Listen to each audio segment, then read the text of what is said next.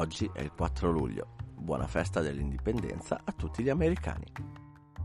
Nel 1187 Salah ad-Din sconfigge Guido di Lusignano, re di Gerusalemme, nella battaglia di Attin. La reliquia della vera croce è perduta per sempre. Come non parlare di Kingdom of Heaven, le crociate in Italia.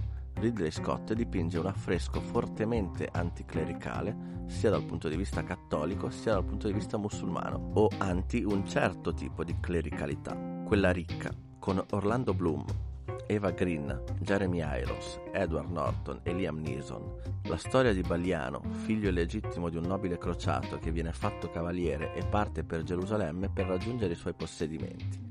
La narrazione si snoda tra fatti realmente accaduti e altri romanzati, in modo da ottenere una scorrevolezza ed una piacevolezza che ti faranno passare il tempo con leggerezza.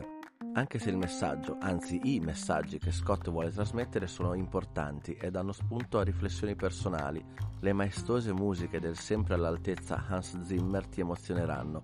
Pensa, il re del Marocco, Mohammed VI, è un personale amico di Ridley Scott.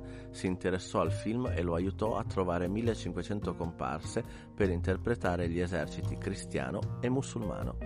Scott non fu contento del titolo che venne dato in Italia, se ne accorse a Venezia dove il suo film era fuori concorso. Non parla né delle crociate e non si svolge durante le crociate, disse. Molte sono le battute indimenticabili, ma va incontro a morte certa. Ogni morte è certa. Guardalo, ti piacerà.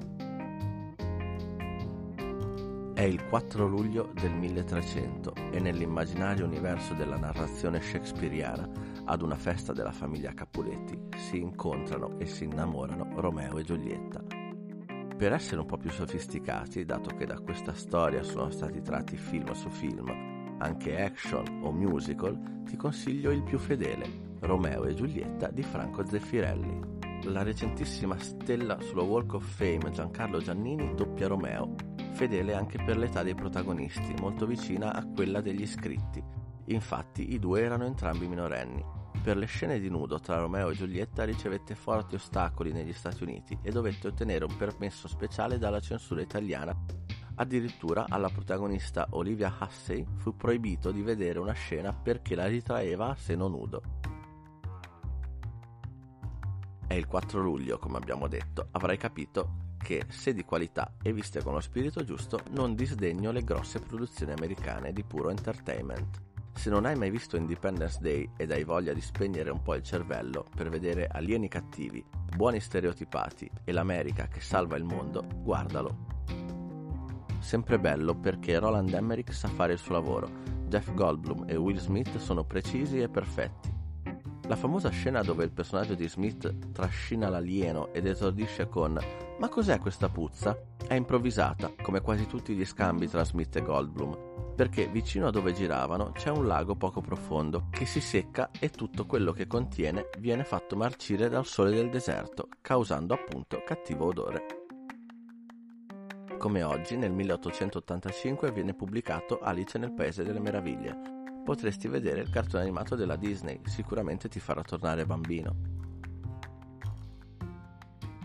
Nel 1961 il K-19, sottomarino nucleare sovietico, ha un tragico incidente. La storia vera è narrata da Catherine Bigelow con Harrison Ford e Liam Neeson. Se hai voglia di vedere una storia vera claustrofobica tra fedeltà patriottica e lotta per la sopravvivenza, vedilo la Bigelow è sempre una garanzia anche di ottenere tanto con poco. Nel 2012 avviene la scoperta del bosone di Higgs nel Large Hadron Collider a Ginevra.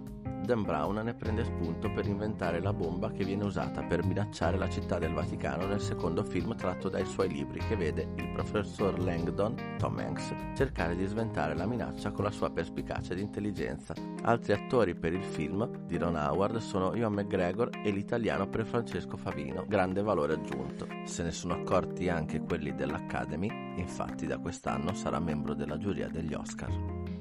Se ti è piaciuto il codice da Vinci lo amerai ancora di più.